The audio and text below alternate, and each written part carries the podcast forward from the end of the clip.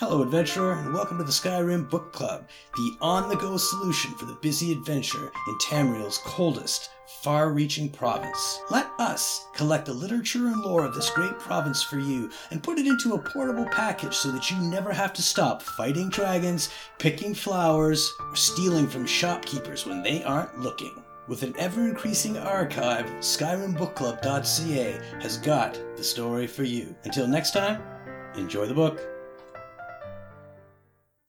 Endrast's Journal by Endrast, a journal detailing Endrast's escape from Falmer in Alftand. The eyeless creatures took us in our sleep. I don't know what happened to the Khajiit brothers. We never even saw them in the cell. I managed to pick the lock, and we made a break for it, but got split up. Sulla yelled something about not leaving without finding what he came here for, and Umana chased after him. Yaga and I tried for the top of the cave shaft, but one of the ramps was broken. Without a hesitation, she grabbed me by the scruff of my tunic, threw me atop the ledge, and told me to run. And I did. I didn't even look back. I ran, just like a coward. I could hear her fighting them, and I just had to get away. I didn't even notice the arrow in my shoulder until I hid here. Those metal creatures are still all around me, and I'm too terrified to even move. Eight divines, please, just take me now.